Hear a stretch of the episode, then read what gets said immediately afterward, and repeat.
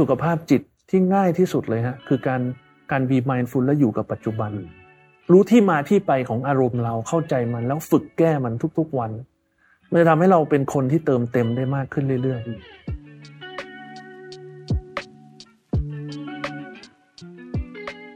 มันก็จะมีภาพอันหนึ่งอะคุณหมอว่า เวลาเราแก่ตัวลงไปทุกอย่างมันเสื่อมไปหมด แล้วเหมือนชีวิตคุณภาพชีวิตเรามันจะแย่ลงไปเรื่อยๆ ทุกปีอะ มันจำเป็นต้องเป็นอย่างนั้นไหมฮะอายุที่มากขึ้นย่อมตามมาด้วยความเสื่อมสภาพของอวัยวะ อันนี้เราเลี่ยงไม่ได้ แต่เราใช้คำว่า age gracefully แก่เหมือนไวน์แก่ให้มันมีคุณภาพมากขึ้นอะไรอย่างเงี้ยครับ ลองไปดูใน TED Talk นะสำหรับใครสนใจที่เขาเก็บข้อมูลว่าคนที่มีความสุขมากที่สุด ตอนอายุ 70 หรือ 80 คือคนที่มี relation เยอะที่สุด มีความสัมพันธ์กับมนุษย์เยอะที่สุดดังนั้น Thai Health Watch เนี่ยเขารณรงค์ให้คนไทยเนี่ย ทุกๆ ปีรู้ทันเหตุการณ์นะฮะแล้วก็เตรียมพร้อมไม่ว่าจะเป็นกายและใจแล้วก็ความรู้ที่จะรับเรื่องและข่าวสารเกี่ยวกับหัวข้อ โลกที่จะเข้าใกล้ตัวเขามากที่สุด เพราะเขาเชื่อว่าไม่มีอะไรดีเท่ากับการป้องกันป้องกัน และการป้องกันที่ดีที่สุดก็คือการให้ความรู้ Mission to the Moon Podcast Continue with your mission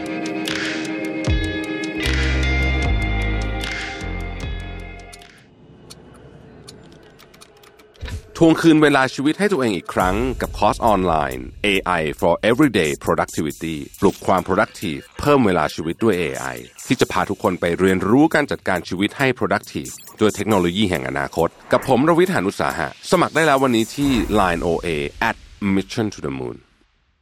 สวัสดีครับยินดีต้อนรับเข้าสู่ Mission to the Moon Interview นะครับ ผมรวิทยานุสาหะครับ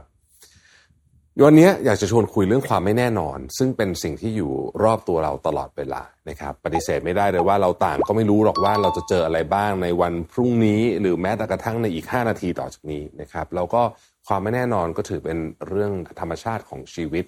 นะครับเราสามารถรู้สึกได้ถึงความไม่แน่นอนในทุกๆวันสัมผัสได้ ไม่ว่าจะเป็นเรื่องเล็กๆนะครับไปจนถึงเรื่องใหญ่ๆนะฮะเรื่องเศรษฐกิจการเงินสุขภาพ โรคระบาดสงครามเอ่ยอะไรเอ่ยนะครับมีเยอะแยะเต็มไปหมดเลยนะครับ ย้อนหลังกลับไปเมื่อตอนปี 2019 ก็จะเห็นได้ว่าตัวเราเองและคนอื่นๆเนี่ยไม่มีใครคิดเลยว่าไวรัสที่ชื่อโควิด -19 ที่รู้จักช่วงปลายปีนั้นนะฮะจะมาสร้างความเปลี่ยนแปลงให้กับโลกเราขนาดนี้นะครับ ตอนโลกใหม่ๆเกิดขึ้นมาเนี่ยคนก็กลัวนะฮะแล้วก็สิ่งที่เราเห็นภาพของความไม่แน่นอนในหลายเรื่องหลายมิติที่ผ่านมาในช่วงสองสมปีเนี่ยก็คงพอจะบอกได้แล้วว่าความไม่แน่นอนเนี่ยมันสร้างความเปลี่ยนแปลงในสังคมได้ยังไงบ้าง พอระยะเวลามันล่วงเลยมาประมาณหนึ่งนะครับเรียกว่าถึงวันนี้เนี่ยเราก็เริ่มหาวิธีการรับมือกับโรคนี้ได้นะครับ แล้วเราก็มั่นใจมากขึ้นว่าสิ่งต่างๆ ที่เรามีในการรองรับเกี่ยวกับโรคโควิด -19 เนี่ยก็จะช่วยให้เราผ่านมันไปได้ด้วยดี พอโควิดระลอกแรกยังไม่หายตอนนั้นจำได้ไหมฮะก็มีโควิดระลอกใหม่ตามมา แล้วก็มีสายพันธุ์ใหม่ตามขึ้นมา จนกลายเป็นโควิดสายพันธุ์ XBB.1.16 หรือ Arcturus ในปัจจุบันนั่นเองนะครับ ด้วยเหตุนี้เองเนี่ยนะครับ สสส จึงได้จัดทำโครงการที่ชื่อว่า Thai Health Watch นะครับ ซึ่งเป็นโครงการที่ให้ข้อมูลและปัจจัยเสี่ยงสุขภาพที่มีแนวโน้มที่จะเกิดขึ้นใหม่ เพื่อสร้างความตระหนักรู้นะครับ เพื่อให้คนไทยเตรียมรับมือกับเรื่องสุขภาพของตัวเอง ซึ่งหนึ่งในข้อมูลที่สสส ให้มาสำหรับปี 2023 เนี่ยก็เป็นเรื่องเกี่ยวกับโควิด -19 และการดูแลสุขภาพตัวเอง ในยามที่ไม่แน่นอนเช่นนี้นะครับ ในพิโซดนี้เนี่ยผมเลยอยากจะชวนทุกท่านมาชวนคุยกันถึงความไม่แน่นอนของชีวิตในหลากหลายแง่มุมนะครับ รวมถึงวิธีการเตรียมตัวรับมือสุขภาพของเราเอง เมื่อเราต้องอยู่ในชีวิตที่ไม่แน่นอนนะครับ วันนี้ผมมีแขกรับเชิญสุดพิเศษมาร่วมพูดคุยด้วยกันนะครับนายแพทย์วินัยโบเวจานะครับ ท่านเป็นแพทย์เฉพาะทางด้านโรคระบบทางเดินหายใจ และภาวะวิกฤตทางเดินหายใจ ซึ่งผมเชื่อว่าหลายท่านคุ้นหน้าคุณหมออยู่แล้วนะครับ ใครที่ดู คลิป YouTube เกี่ยวกับเรื่องสุขภาพบ่อยๆเนี่ยนะฮะผมก็เป็นคนหนึ่งที่ติดตามคุณหมออยู่นะครับ วันนี้ได้ต้อนรับคุณหมอในสตูดิโอนะครับเป็นเกียรติอย่างยิ่งเลยนะครับ สวัสดีคุณหมอครับครับสวัสดีคุณหมอวินัยสวัสดีครับสวัสดีครับสวัสดีครับยินดีต้อนรับเข้าสู่ Mission to the Moon Interview นะครับขอบคุณมากๆเลยนะครับ ที่เป็นเกียรติให้กับรายการในวันนี้เกียรติอย่างยิ่งผมอยากเริ่มต้นถามคุณหมออย่างนี้ก่อนครับว่า จริง ๆ อาชีพคุณหมอเนี่ยก็ได้พบเจอผู้คนในช่วงเวลาที่ต้องบอกว่ามีความเปราะบาง แล้วก็อาจจะเป็นช่วงเวลาที่ท้าทายมาก ๆ ในชีวิตเนี่ยนะฮะคุณหมอก็คงเห็นความไม่แน่นอนที่ผ่านเข้ามาทั้งในชีวิตของคนไข้เอง แล้วก็อาจจะเป็นสภาพโดยที่โดยโดยโดยอาชีพการงานอยู่แล้วเนี่ยคุณหมอมองความไม่แน่นอนในฐานะจากมุมมองของแพทย์ คิดว่ามันส่งผลกระทบต่อชีวิตของมนุษย์ยังไงบ้างครับ ความไม่แน่นอนเนี่ยมันมีทุกวันนะอืมมันส่งผลกระทบต่อมนุษย์ในเชิงจิต ในเชิงคุณภาพชีวิต ในเชิงความสุขทุก ๆ วันค่อนข้างเยอะ คนไข้ที่มาโรงพยาบาลเนี่ย มากกว่า80%ที่มาปรึกษานะ คือความรู้สึกเขาไม่แน่นอนอืมความกังวลว่าเขามีโรคอะไรด้วยอาการของเขาครับครับอืมซึ่งมีผลค่อนข้างมากทำให้ productivity เขา ทำให้ performance เขานะฮะทำให้เอ่อ creativity เขาลดลงไปเยอะอืมเพียงแค่เขาดิวหรือว่าแก้ปัญหาความไม่แน่นอนหรือ uncertainty ในชีวิตไม่ได้อืมครับ มันเป็นห่วงโซ่ที่ยาวมาก ครับ พูดถึงเรื่องของความไม่แน่นอนในเชิงสุขภาพ ซึ่งที่ผ่านมาเนี่ยเราก็มีเหตุการณ์ใหญ่มากก็คือโควิด -19 ใช่ไหมครับ แต่คือจริงๆ ความไม่แน่นอนในเชิงสุขภาพนี่มันก็มีอยู่ โดยทั่ว ๆ ไปอยู่แล้วเนี่ย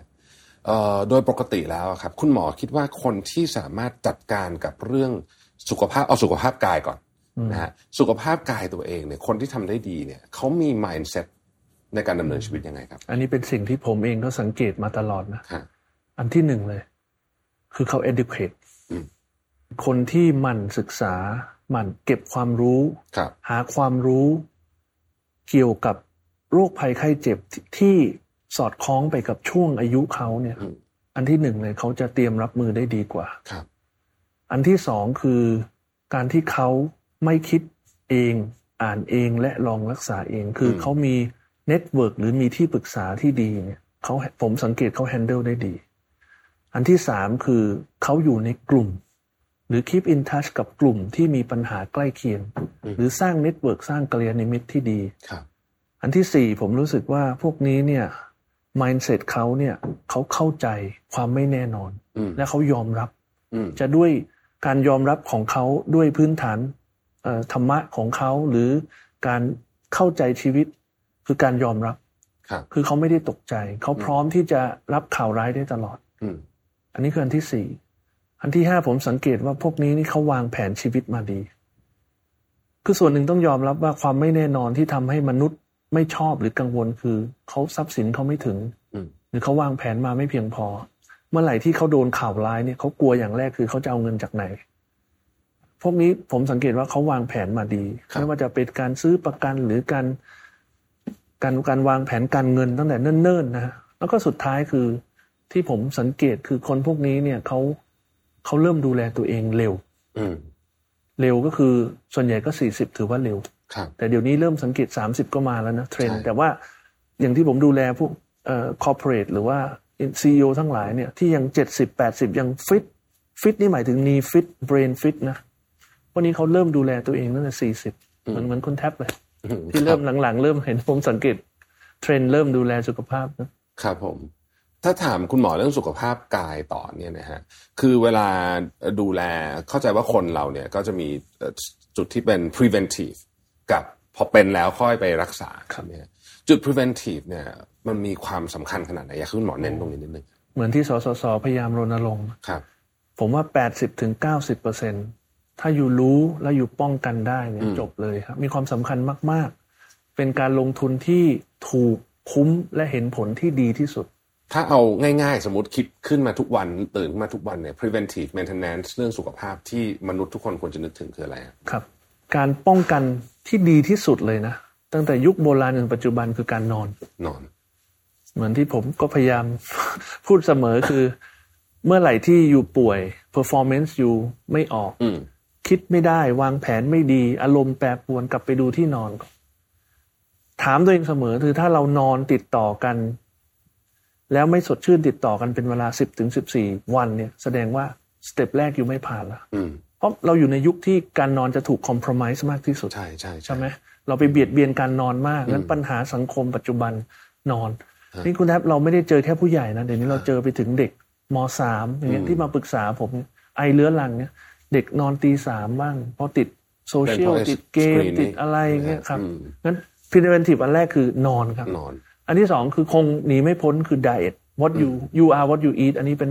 เป็นคำพูดที่ มาตั้งแต่ยุคไหนจนถึงยุคปัจจุบันแล้วก็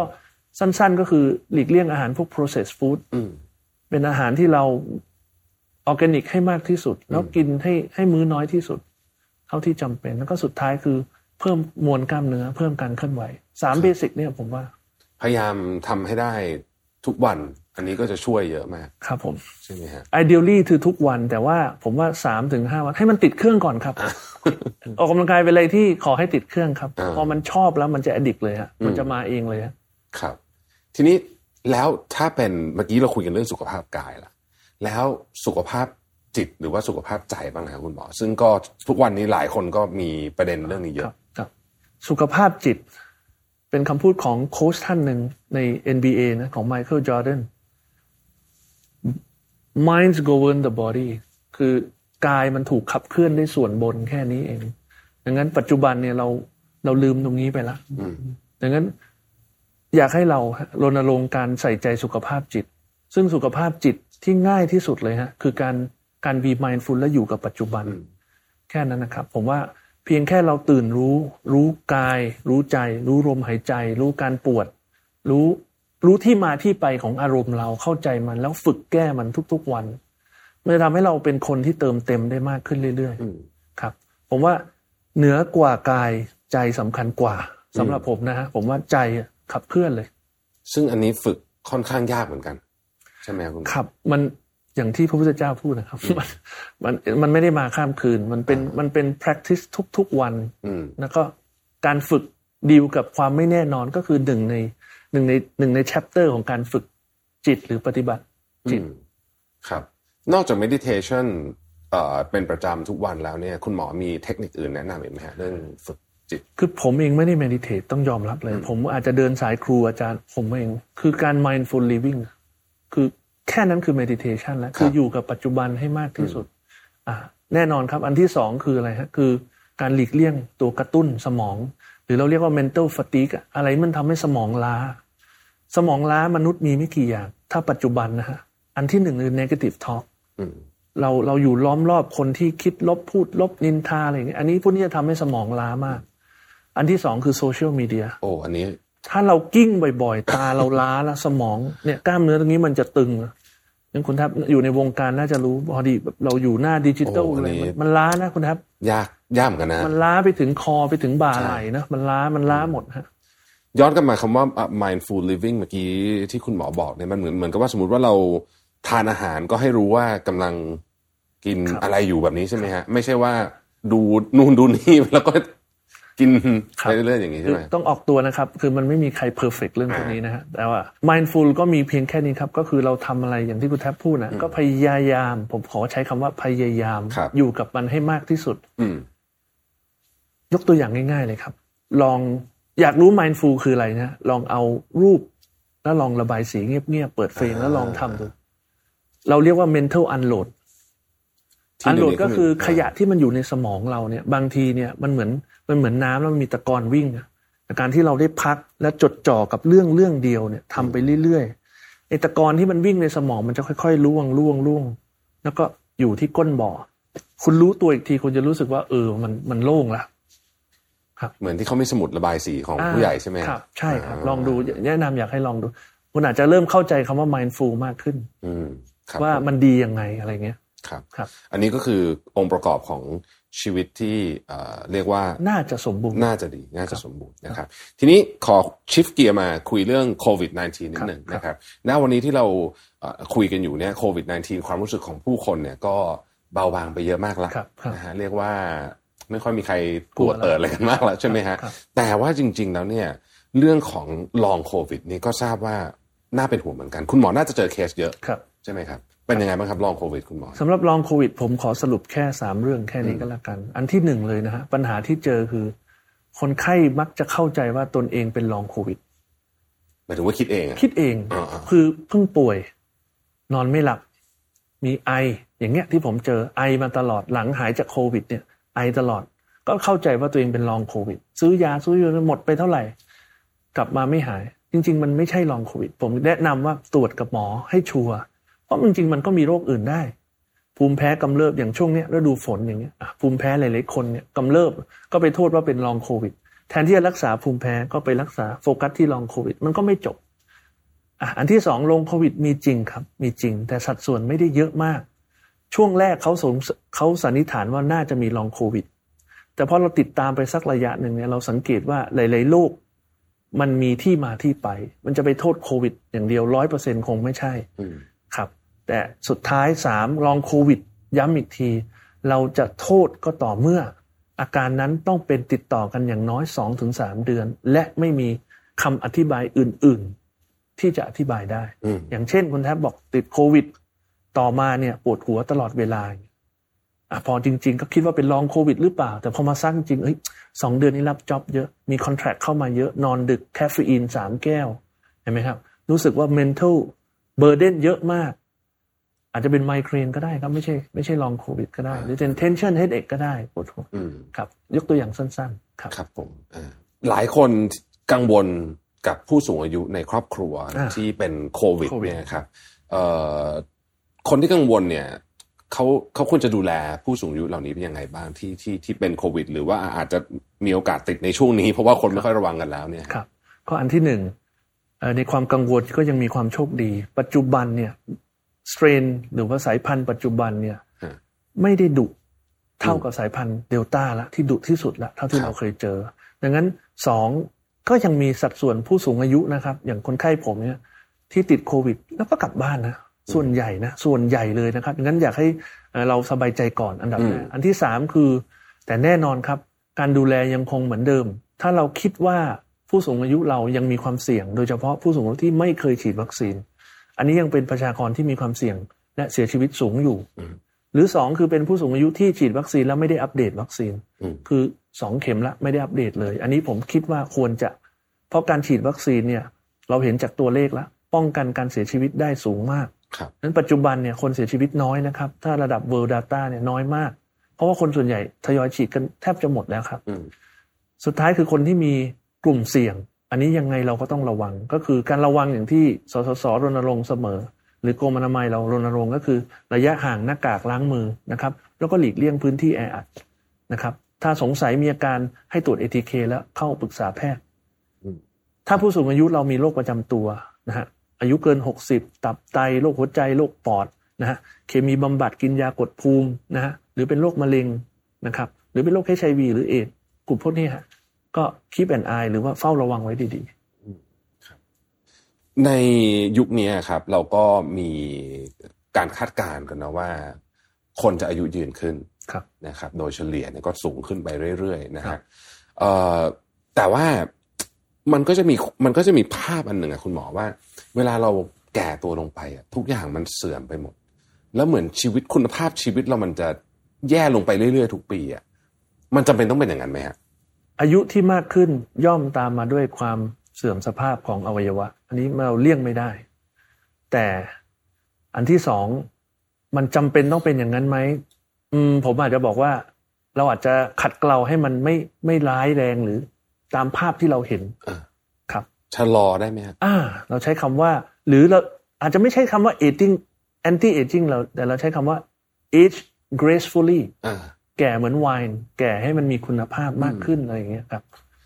ทำยังไงเราถึงจะออกแบบชีวิตให้อายุแปดสิบยังไปเที่ยวได้ครับ ยังเดินเหินได้ครับ แบบนี้ฮะครับ ในมุมมองผมนะ เท่าที่ผมสังเกตคนที่เขาไปเที่ยวเยอะๆ โดยเฉพาะฝรั่งเนี่ยที่มาบ้านเราเจ็ดสิบแปดสิบเนี่ย อันดับแรกเลยครับเขาหลีกเลี่ยงการเกิดอุบัติเหตุ อืม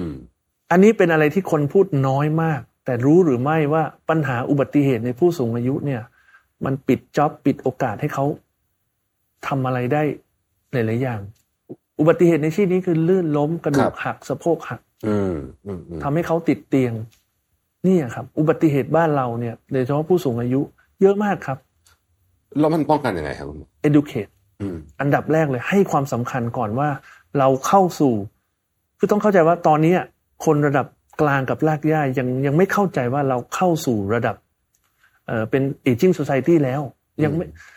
เพราะว่าถ้าเขาเข้าใจเราจะเห็นดีไซน์ในบ้านเลย เราจะเห็นว่าตลาดออนไลน์เขาจะพูดภาษานี้หมด ก็คืออุปกรณ์เนี่ย จะต้องมีอุปกรณ์การลื่นไฟนะฮะเตียงดีไซน์การเอจิ้งดีไซน์ยังไง บ้านจะต้องปรับเปลี่ยน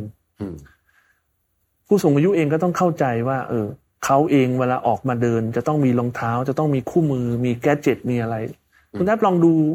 รอบๆนะฮะจะรู้เลยว่าปัจจุบันผู้สูงอายุที่ออกมาเดิน ก็ยังไม่ได้เตรียมความพร้อมเพื่อป้องกันการ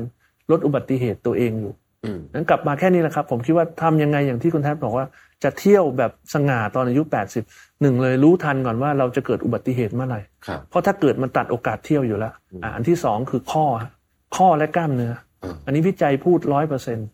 คนที่มีกล้ามเนื้อเยอะ คือมีมวลกล้ามเนื้อที่แข็งแรง แล้วก็มีการเคลื่อนไหวกล้ามเนื้อที่คล่อง หรือว่าข้อที่คล่อง พวกนี้โอกาสไปยาว แล้วอันที่สามคือไม่นะ ถ้าสมองยังแข็งแกร่ง ดูแมปได้เอ่อซอฟเอ่อเลขได้นะฮะพูดคุย EQ ยังได้ยังหัวเราะง่ายเนี่ยหรือเราเรียกว่า mental wellness ดีเนี่ยโอ้โอกาสไปยาวสูง ที่เหลือไตหัวใจมันมาตามอายุอยู่แล้วครับ มันร่วงอยู่แล้วครับ แต่ว่ามันอยู่ได้ครับ อยู่ได้ครับ แล้วก็อันสุดท้ายก็คือเรื่องของ mental พวกนี้นี่ก็คืออย่าปล่อยให้สมองว่างใช่ไหมฮะผู้สูงอายุปัจจุบันเนี่ยนะสมองการทำงานเริ่มช้าลง เพราะว่าเขาไม่ค่อยคิด เขาไม่คิด เพราะว่าเขายังไปตกอยู่กับโซเชียลมีเดียผู้สูงอายุเป็นตลาดใหญ่ของโซเชียลมีเดียวันๆเขากิ้งกิ้งกิ้งกันเป็นเป็นชั่วโมงเลยนะครับ เพราะว่าเขาไม่ไปไหนนี่ เขาไม่ไปไหนวันวันเขาก็ดูทีวี แล้วก็ดูมือถือ ดูทีวีดูมือถือ อันนี้ปัญหา แต่ข้อมูลบอกชัดเจนนะครับ ลองไปดูใน TED Talk นะสำหรับใครสนใจที่เขาเก็บข้อมูลว่าคนที่มีความสุขมากที่สุด ตอนอายุเจ็ดสิบหรือแปดสิบคือคนที่มี relation เยอะที่สุด มีความสัมพันธ์กับมนุษย์เยอะที่สุดดังนั้นสรุปสั้นๆก็คือว่าผมกำลังจะบอกว่า mental well-being ผู้สูงอายุง่ายที่สุดคือการพบปะคนเพื่อนเก่า ใช่ครับ การการใช้สมองที่ดีที่สุด บางทีถ้าเราไม่อยากเล่นในพวกนี้เราไปเจอคนไปคุยไปอะไรดีที่สุดครับ แล้วถ้าทำงานบ้างดีไหมฮะอ๋อดีเลยครับ ดีเลยใช่ไหมดีเลยครับแต่การทำงานที่คือผมก็เห็นผู้สูงอายุบางท่านนะสร้างเอ็มพายมาแบบใหญ่มาก ไม่ยอมลงจากหลังเสือ อันนี้ก็จะทำให้เขาทุกข์อีก อันนี้ก็จะเครียดไป อ่า คือคือเขาก็ต้องถึงเวลาที่เขาต้องปล่อย เขาอาจจะเคยทำมา successful แต่บางทีคนสร้างมาปล่อยไม่ลงไง เขาก็ต้องฝึกอันเลินตรงนี้ว่าเขาต้องปล่อยเพื่อเพื่อ well being ที่ดี แต่ทำบ้างนิดหน่อยอ่าอันนี้ควรเลยดีเลยใช่ไหมฮะหรือว่าอย่างพวกเล่น crossword อย่างนี้ช่วยไหมคุณหมอดีดีดีอะไรที่เป็น mental game เนี่ยดีหมด อืมอืมหนักลุกอะไรอย่างนี้ใช่ไหมโอ้ดีเลยครับ ดีเลยครับ อันนี้ก็คือทำให้เรามีเรียกว่าคืออายุเยอะขึ้นไปได้ แต่ว่าไม่จำเป็นจะต้องคุณภาพชีวิตแย่ลงไปมาก ก็คือสามารถรักษาคุณภาพชีวิต ก็คือสรุปอีกทีหนึ่งก็คือว่า ตับไตหัวใจเนี่ยมันลงอยู่แล้วครับ ไปตรวจค่าตับตรวจค่าไต หรือตรวจหัวใจหมอจะบอกอยู่แล้วไตระยะสองนะระยะสามนะแต่พวกนี้ก็อยู่ได้ครับเครื่องกับคุณภาพชีวิต มันคนละเรื่องนะครับคนละเรื่อง ผมมีคนไข้ที่หัวใจอยู่กับผมมาสิบกว่าปีแล้วนะหัวใจบีบแค่สามสิบเปอร์เซ็นต์แต่เขายังอยู่เขายังเที่ยวได้เขายังอะไร คนนั้นแหะเป็นคนไข้ที่สอนผมเลยว่าอ๋อคุณภาพชีวิตไม่ได้เกี่ยวอะไรกับเครื่องยนต์ครับ ครับผมนี่แสดงว่า ร่างกายเสื่อมไปตามการเวลา แต่สามารถช่วยให้ใช่เรียกว่าเมนเทนได้ระดับหนึ่งคุณภาพชีวิตได้ใช่ครับ ทีนี้อยากให้คุณหมอช่วยพูดถึงไทย Health Watch 2023 โครงการของสสสนิดหนึ่งได้ไหมครับว่า ความตั้งใจของโครงการเนี้ยที่เราพูดกันมาทั้งหมดเนี้ยความโครงการนี้ตั้งใจอยากจะทำอะไร คือไทยเฮลท์วอชเนี่ยเขารณรงค์นะฮะให้ให้ให้คนไทยเนี่ย ทุกๆปีรู้ทันเหตุการณ์นะฮะ แล้วก็เตรียมความเตรียมพร้อมไม่ว่าจะเป็นกายและใจแล้วก็ความรู้ที่จะรับรับเรื่องและข่าวสารเกี่ยวกับหัวข้อ โลกที่จะเข้าใกล้ตัวเขามากที่สุดนะครับ อันอันนี้คือสิ่งที่เขารณรงค์มาตลอดนะครับ เพราะว่าอะไรครับเพราะเขาเชื่อว่า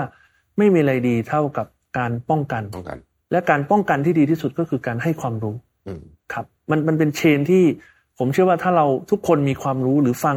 ผมกับคุณแท็บไปนิดนึงแล้วกลับไปฉุกคิด หรือไปดีไซน์ชีวิตตัวเอง ผมว่าคุณป้องกันการมาโรงพยาบาลได้ยี่สิบถึงสามสิบเปอร์เซ็นหรือมากกว่าแล้ว เพียงแค่เราเราป้องกันแค่นั้นนะครับครับผม โรคยอดฮิตของคนไทยมีอะไรบ้างครับคุณหมอยอดฮิตคนไทยถ้าในเชิงปอดผมนะ เอาปอดผมก่อนเลยก็ได้ครับจริงๆปอดเนี่ยเป็นโรคยอด top three อยู่แล้วเก้าสิบเปอร์เซ็นเนี่ยโรคปอดและทางเดินหายใจก็คือไอเรื้อรัง เสมหะในลำคอเรื้อรังทอนซิลอะไรพวกนี้ทอนซิลคือติดเชื้อทางเดินหายใจ แล้วก็อีกอันหนึ่งคือไม่ได้ติดเชื้อ แต่เป็นเรื่องอันนี้มาจากไลฟ์สไตล์พวกเสมหะภูมิแพ้นะครับหอบหืด อันนี้คือโรคยอดฮิตเลยครับ อันที่สองโรคยอดฮิตปัจจุบันที่ผมเห็นก็คือโรคทางกลุ่มกล้ามเนื้อปวดหลังปวดเอว ปวดข้อ ซึ่งจะเป็นเทรนด์ของยุคเนี่ยยุคนั่งนานครับ เยอะมากเลยครับ แล้วก็สุดท้ายยอดฮิตที่มาแรงตั้งแต่ยุคโควิด ก็คือสุขภาพจิตอันนี้มาแรงมากแล้วก็เยอะมาก ทุกคนมีมีปัญหาสุขภาพจิตแอบแฝงเพราะว่ามันสังคมเรามันเปลี่ยนเร็วอยู่ช่วงนี้ แล้วก็การเตรียม หรือการพูดคุยเรื่องเรื่องเรื่อง mental well-being มันยังไม่ถึง ครับ มันทำให้เลยทำให้ปัจจุบันเนี่ย ตลาดเสพพวกอะไรก็ตามมาทดแทนความสุขได้เยอะมากนะฮะบุหรี่บุหรี่ไฟฟ้ากัญชงกัญชา มันเข้ามาเร็วมากเลย adoption มันสูงจริง เพราะคนมันเครียดเขาต้องการ อะไรที่จะช่วย prevent โรคเกี่ยวกับระบบทางเดินหายใจได้ดีที่รวมไปถึงสิ่งที่รุนแรงมากๆเช่นมะเร็งปอดด้วยเนี่ยครับครับผมสำหรับผมนะฮะอันดับแรกยังคงเป็นการซ่อมแซมร่างกายด้วยตัวมันเอง ปอดผมเนี่ย หรือเอาไว้ว่าอื่นก็ตามมีภูมิอยู่แล้วครับคุณครับ อันที่หนึ่งอาหารที่ดีที่สุดสำหรับภูมิต้านทานเราคือการนอน back to basic มนุษย์ถ้าเข้านอนเร็ว ล้อไปตาม นาฬิกาชีวภาพเราเนี่ยเราจะสอยประโยชน์ฮอร์โมนซ่อมแซมและฮอร์โมนส่งเสริมได้ดีมาก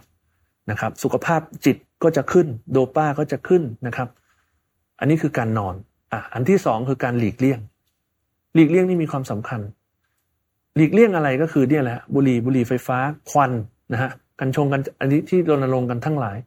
ควันอะไรที่แปลกๆจะต่อให้ใครโฆษณาว่าปลอดภัยนะครับ ก็เหมือนที่ยุคก่อนๆบุหรี่ออกมาแรก ๆเขาก็โฆษณาว่าบุหรี่ปลอดภัยใช่ใช่ไหมครับ มีดารา มีนักเบสบอลออกมารณรงค์มา endorse เห็นไหมฮะแต่ผ่านไปเป็นยังไงครับ เราไม่อยากให้เกิดปรากฏการณ์อย่างนั้น ซ้ำรอยกับบุหรี่บุหรี่ไฟฟ้ากัญชงกัญชาเรานะครับ ผมพูดในฐานะคนคนหนึ่งเป็นเป็นหมอคนหนึ่งนะครับ ว่าอย่าเลยครับเพราะมันเป็นเทรนที่ปัจจุบันเนี่ยวัยรุ่นเข้าไปเยอะมากนะครับ ผมไม่รู้อีกสิบปียี่สิบปีเนี่ย เราจะเจอ ไม่รู้หรอกครับ แล้วก็สุดท้ายคือคือการดีท็อกซ์ปอดอันนี้เป็นเป็นเรื่องที่ที่ดีมาก การดีท็อกซ์ปอดก็คือสำหรับผมนะก็คือหลีกเลี่ยงใช้พฤติกรรมยังไง ให้เราไม่ไปอยู่ในศูนย์กลางของ PM 2.5 ของฝุ่น ที่ผมเป็นห่วงก็คือพวกไรเดอร์เป็นตลาดเป็นเป็น mass ใหญ่มากปัจจุบัน ซึ่งเขาขี่มอเตอร์ไซค์ทั้งวัน แล้วเขาเข้าไปกระจุกอยู่กลางไฟแดงอย่างเงี้ยโอ้ซึ่งเต็มไปด้วยสารมลพิษอันนี้ครับ อันนี้สเต็ปแรกๆเลยครับ คือหลีกเลี่ยงทำไงก็ได้ให้เราไม่สูดพวกนี้ งั้นหน้ากาก preventive เราต้องมีนะครับสำหรับคนระดับ CEO หน่อยการ detox spot ที่ดีคือการ escape ไปอยู่ใน greenery zone หรือปลูกต้นไม้ให้เยอะๆครับ ครับ อีกประเด็นนึงที่อยากชวนคุณหมอคุย นอกจากเรื่องสุขภาพตรงนี้ก็คือเรื่องของการตรวจสุขภาพนะฮะซึ่งก็บางคนก็ทำอยู่เป็นประจำบางคนก็ ไม่ยอมทำเพราะว่าเหมือนกับว่าก็ยังไม่เห็นเป็นไรเลยนี่อะไรอย่างเงี้ยครับ การตรวจสุขภาพสำคัญยังไงคุณหมอครับ ย้อนกลับไปที่คุณแทบเคยถามคำถามแรกว่า พวกที่เขาดูแลสุขภาพที่ดีเนี่ยเขาทำยังไง คือหนึ่งในก็คือการเขาเรียกเขา proactive อย่างน้อยปีหนึ่งเขาก็มาตรวจนะครับนี้เหมือนกับเรามีรถแล้วเราเอารถเข้าอู่ครับ เราไม่รอให้แบตเตอรี่มัน หรือไม่รอให้อินเจนมันพัง ร่างกายก็เป็นเครื่องยนต์ครับ ไม่ต้องเข้าทุกปีครับ ไม่ต้องเข้าทุกปีนะฮะถ้า age group หรือว่าช่วงวัยอายุอยู่ไม่จำเป็นวัยออฟฟิศเนี่ยสองปีสามปีเพียงพอครับ ถ้าไม่มีข้อบ่งชี้ แต่วัยระดับซีอหรือผู้ใหญ่สี่สิบขึ้น ปีหนึ่งผมว่ากำลังพอดีเลยครับ เข้าสักครั้งหนึ่งครับอ่าอันดับสองคือ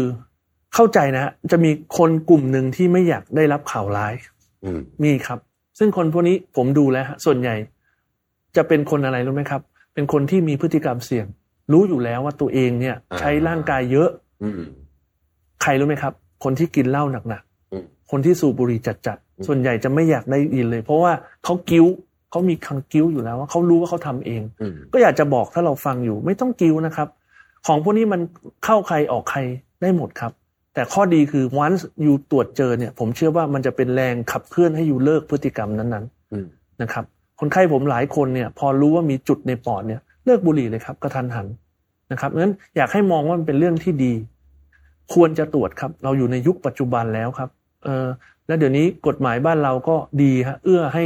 มาออฟฟิศเนี่ย มีต้องตรวจเช็คอัพประจำปีนะมันคือทั้งหมดทั้งพวงเนี่ยมันลดค่าใช้จ่ายอยู่ด้วยนะ อยู่ไปเจอแจ็คพอตตอนสุดท้ายเนี่ย ค่าใช้จ่ายในการดูแล กับเจอตอนเริ่มเริ่มค่าใช้จ่ายมันคนละเรื่องเลยนะครับสั้นๆเลยฮะมีผู้หญิงคนหนึ่งสามสิบสองมาเจอผมด้วยเรื่องจุดในปอด สุดท้ายเราซักประวัติตรวจร่างกายเลยซีทีสแกนเลยพอจุดผมรู้สึกไม่ไม่ตรงไปตรงมาซีทีก็ดูเหมือนว่าเป็นมะเร็ง ผมก็บอกเขาว่าจากภาพเหมือนมะเร็งนะไปตัดเลยครับ เพราะว่าการตัดทิ้งเนี่ยคือการรักษาไปในตัว ปัจจุบันผู้หญิงคนนี้ก็ตัดเสร็จหายกลับไปใช้ชีวิตเหมือนคนปกติแล้วครับลองคิดดูสิครับ ถ้าผู้หญิงคนนี้เขามีความเชื่อว่าไม่อยากตรวจร่างกายประจำปี แล้วเขาหลุดไปอีกสองปี แล้วข้อเสียคือเด็ก ผู้หญิงคนนี้เขาเพิ่งมีลูกเองครับแล้วคิดลองคิดสิ่งที่ตามมาสิครับ anyway สตอรี่นี้ก็อยากจะบอกเราแค่นี้ครับว่า ปัจจุบันการตรวจเป็นเรื่องที่ดีนะครับ ถ้าเรากลัวไม่เป็นไรครับ ลองคุยครับ ใช้ความกลัวนั่นแหละ เป็นอาวุธในการเลิกพฤติกรรมความเสี่ยงของเรานะครับ มาสรุปถึงถึงทั้งหมดเนี่ยครับ มาที่คำถามสุดท้ายของเราเนี่ย คือ อยากให้คุณหมอสรุปอีกสักครั้งหนึ่งว่า ชีวิตคนเรา เพราะว่าคุณหมอเนี่ยเห็น เจอคนป่วยคนอะไรอยู่เป็นธรรมดาเป็นเรียกว่าเป็น another day at the office ใช่ไหมเนี่ยฮะ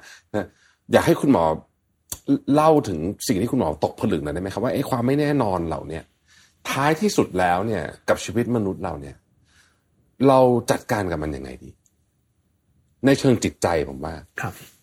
อันนี้ก็ผมเองก็เพิ่งผ่านเรื่องราวในชีวิตตัวเองเหมือนกันเรื่องความไม่แน่นอนนะอะผมจะสรุปอย่างนี้เลยนะครับ คือความไม่แน่นอนเนี่ย ผมเสนอแค่สามคำเอาไปใช้ลองดู accept ก็คือยอมรับก่อน หลายคนถ้าเมื่อไหร่เจอสิ่งที่ไม่แน่นอนในชีวิตเนี่ย ถ้าไม่มีความรู้สึกหรือ mindset ที่ว่าเราพร้อมที่จะยอมรับความไม่แน่นอนตลอดเวลา มันจะทำให้เราก้าวยาก ทุกจะมามากนะครับ อันดับแรกคือเราปลูกฝังเรื่องพวกนี้เลยว่า ทุก ๆ วันเราจะมีอะไรที่มันไม่แน่นอนอยู่แล้ว อนนี้ขออนุญาตผมพูดนะบอกว่าจะไม่เก่งแต่ว่ายอมรับก่อนครับผมถ้าฝึกการยอมรับได้เมื่อไหร่ อันที่สองคืออบ embrace มันอะไม่เป็นไรมาเหอะไม่เป็นไร อันเนี้ย embrace มันจะทำให้เราลงมาหายความเครียด แล้วมันทำให้เราตื่นในการแก้ปัญหาได้มากขึ้นอะอันสุดท้ายคือความไม่แน่นอนเนี่ย หาคนที่ปรึกษาเกี่ยวกับเรื่องเรื่องนั้นให้ถูก หลายคนเนี่ย ปัญหามันไม่ใช่แค่ ไม่ใช่ความไม่แน่นอนนะปรึกษาผิดคนผิดที่ผิดเวลา มันก็ทำให้เรื่องเล็กกลายเป็นเรื่องใหญ่ครับ เราจะเห็นว่าปัจจุบันเนี่ยมะเร็งปอดเนี่ย ยังมีคนไข้เนี่ย ไปใช้สูตรอะไรก็ไม่รู้ฮะ ซึ่งมาอีกทีคือน้ำท่วมปอดก้อนใหญ่ หายใจไอเป็นเลือด เรารู้สึกเสียดายเวลามะเร็งเต้านมอย่างนี้ครับ ปัจจุบันมะเร็งเต้านมอัตราการหายสูงมาก ๆนะ ใครเป็นนี่แทบจะไม่ต้องซีเรียสเลยปัจจุบันเพราะยามันดีมาก แล้วคุณจะไม่เดินเข้าหามันทำไม ก็คืออันที่สามคือหาที่ปรึกษาที่ถูกต้องถูกเวลานะครับแล้วถ้าผมแนะนำก็คือสามอันนี้แหละครับ ยอมรับ take it in ก็คือ embrace มัน แล้วก็หาที่ปรึกษาที่มันตรงประเด็น ไม่ทำให้ชีวิตเราสมูทมากแล้วเราไม่ต้องวิ่งเต้นหลายเรื่องครับ ครับผมวันนี้ต้องขอบคุณคุณหมอมากเลยนะครับ เราได้ทั้งเรื่องสุขภาพกาย สุขภาพใจและเหนืออื่นใดคือวิธีคิดเกี่ยวกับการรับมือกับความไม่แน่นอนในชีวิตนะครับ วันนี้ก็ขอบคุณคุณหมอมากเลยนะครับ วันนี้เราได้ความรู้หลาย ๆ อย่างนะครับ เกี่ยวกับเรื่องชีวิตสุขภาพและความไม่แน่นอนนะครับ ต้องขอขอบคุณคุณหมอวินัยมากเลยนะครับ ที่ให้เกียรติมาร่วมพูดคุยกันในวันนี้ ถ้าใครอยากรู้ข้อมูลเพิ่มเติมเกี่ยวกับเรื่องสุขภาพก็สามารถติดตามได้ในโครงการไทย Health Watch 2023 ซึ่งจัดทำขึ้นโดยสสสนะครับโดยท่านสามารถเข้าไปดาวน์โหลดข้อมูลได้ที่เว็บไซต์ ศูนย์เรียนรู้สุขภาวะสสสตามลิงก์ที่เราแปะไว้ให้ในคลิปนี้เลยนะครับสำหรับวันนี้ผมขอตัวลาไปก่อนนะครับ ขอทุกท่านสุขภาพดีแล้วเราพบกันใหม่ใน episode ต่อไปนะครับ สวัสดีครับ